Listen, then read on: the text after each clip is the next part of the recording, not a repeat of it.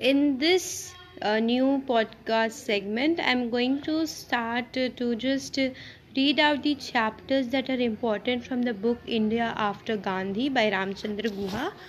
Uh, some of the website has suggested this for as it's very important for the competition point of view. So I would be starting with chapter 6 Ideas of India. With 395 articles and 12 schedules, the Constitution of India is probably the longest in the world. Coming into effect in January 1950, it was framed over a period of three years between December 1946 and December 1949. During this time, its drafts were discussed clause by clause in the Constituent Assembly of India. In all, the Assembly held 11 sessions, whose sittings consumed 165 days. In between the session, the work of revising and refining the drafts were carried out by various committees and subcommittees. The procedure of Constituent Assembly of India was printed in 11 bulky volumes. These volumes, some of which exceed 1000 pages, attest, are testimony to loquaciousness of India, but also to the insight, intelligence, passion, and sense of humor. These volumes are little known treasure trove, invaluable to the historian, but also a potential source of enlightenment to the interested citizens. In them, we find many competing ideas of the nation, of what language it should speak, what political and economic system it should follow, what moral values it should uphold. From the early 1930s, Congress has insisted that Indians would frame their own constitution. In 1946, Lord Wavell finally gave in to the demand. The members of the assembly were chosen on basis of that year's provincial election. However, the Muslim League chose to boycott the early sittings, making an effective one-party forum.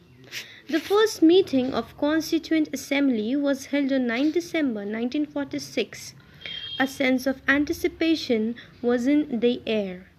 The leading Congress members, such as Nehru and Patel, sat on the front benches, but to demonstrate that it, is, it was not merely a Congress party show, known opponents such as Sarat Bose of Bengal was given seat alongside them. A nationalist newspaper noted that nine women members were present, adding color to scene of dominated by Gandhi caps and Nehru jackets. Apart from the members sent by provinces of British India, the Constituent Assembly also had representatives of the princely state, sent as these states joined the Union one by one. 82% of the Assembly members were also the members of the Congress. However, since the party was itself a broad church, they held a wide range of views. Some were atheist and secularist, others technically members of the Congress but spiritually members of the RSS and the Hindu Mahasabha. Some were socialist in the economic philosophy, other defenders of the right of landlords. Aside from the diversity within it, the Congress also nominated independent members of different castes and religious groups and ensured the representation of women in particularly sought out experts in the law.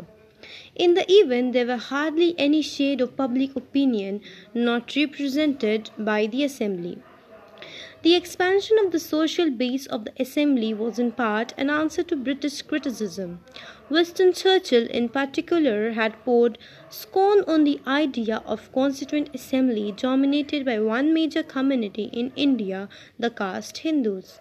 In his view of Congress was not truly a representative party, but rather a mouthpiece of actively organized and engineered minorities who have seized upon powers by force of fraud go forward and use the power in name of vast masses with whom they have long since lost all effective connection. The process was made more participatory by asking for submission from public at large. There were hundreds of responses, a sampling of which gives a clue to interest the lawmakers had to make account of. This All India Varnashram Swarajya Sangh, based in Calcutta, asked that the constitution be based on the principles laid down in the ancient Hindu works. The prohibition of cow slaughter and the closing down of abattoirs were particularly recommended. Low class groups demanded an end to the ill treatment by upper caste people and reservation of separate seats on the basis of the population in legislature, government departments, and local bodies, etc. Linguistic minorities asked for freedom of speech in the mother tongue and the redistribution of provinces on linguistic basis. Religious minorities asked for safeguards and bodies as varied the District Teacher Guild of Vizianagaram and the Central Jewish Board of Bombay requested adequate representation on all public bodies including legislature etc. The submission testified to the baffling heterogeneity of India, but also to the precious existence of right culture among Indians.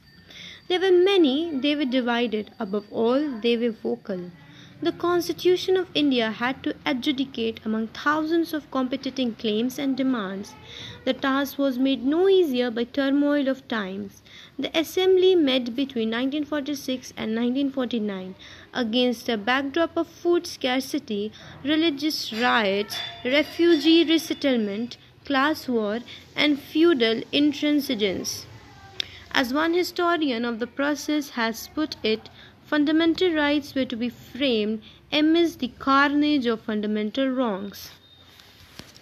The Constituent Assembly has more than 300 members in this magisterial history of Indian Constitution. Granville Austin identifies 20 as being the most influential. On these, as many as 12 had law degrees, including Congress stalwarts Jawaharlal Nehru, Vallabhbhai Patel, and Rajendra Prasad. Nehru's first major speech in assembly was on 13 December 1946 when he moved the objective resolution.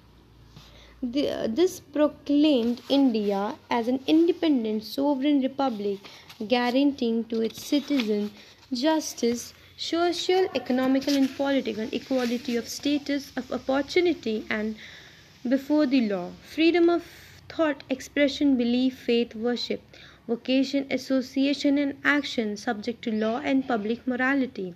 All this while assuring the adequate safeguards shall provided for minority, backward, and tribal areas and depressed and the other backward class.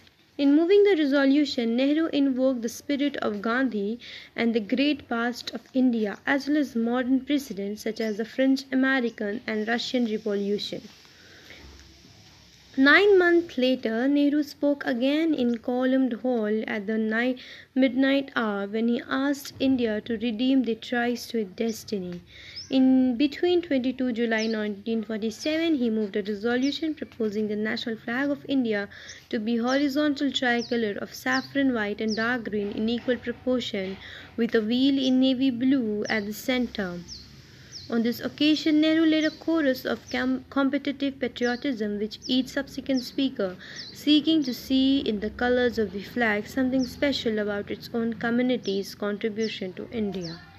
The speeches of the symbolic importance were naturally made by Nehru, just naturally the bulk of backroom work was done by Vallabhbhai Patel, a consummate committee man. He played a key role in drafting the various reports. It was Patel rather than the less patient Nehru who worked at mediating between warring groups, taking recalcitrant members with them on his morning walks and making them see the larger point of view.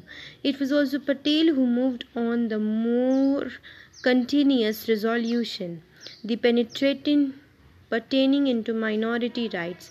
The third Congress member of importance was President of the Assembly, Rajendra Prasad.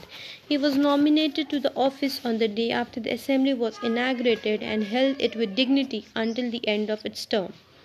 He was un viable task for Indians and better speaker and than listener, an Indian politician especially so.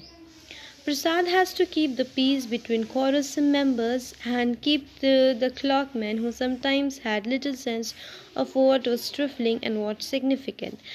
Outside the Congress trinity, most crucial members of the assembly was brilliant low-caste lawyer B.R. Ambedkar. Ambedkar was law minister in union government and also chairman of the drafting committee of the Indian constitution.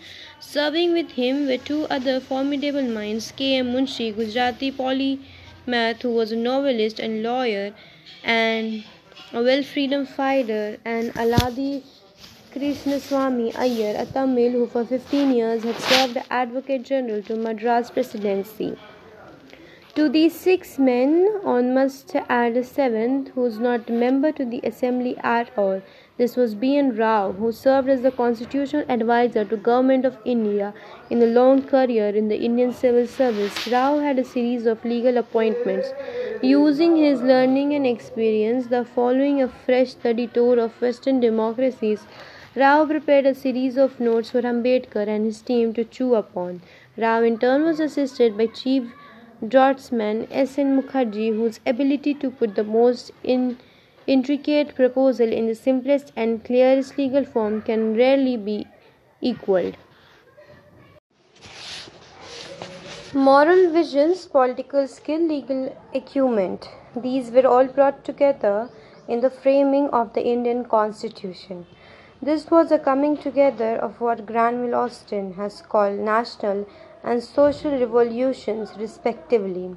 The National Revolution focused on democracy and liberty, which the experience of colonial rule had denied to all Indians, whereas the Social Revolution focused on emancipation and equality, which tradition and scriptures had withheld from women and low caste.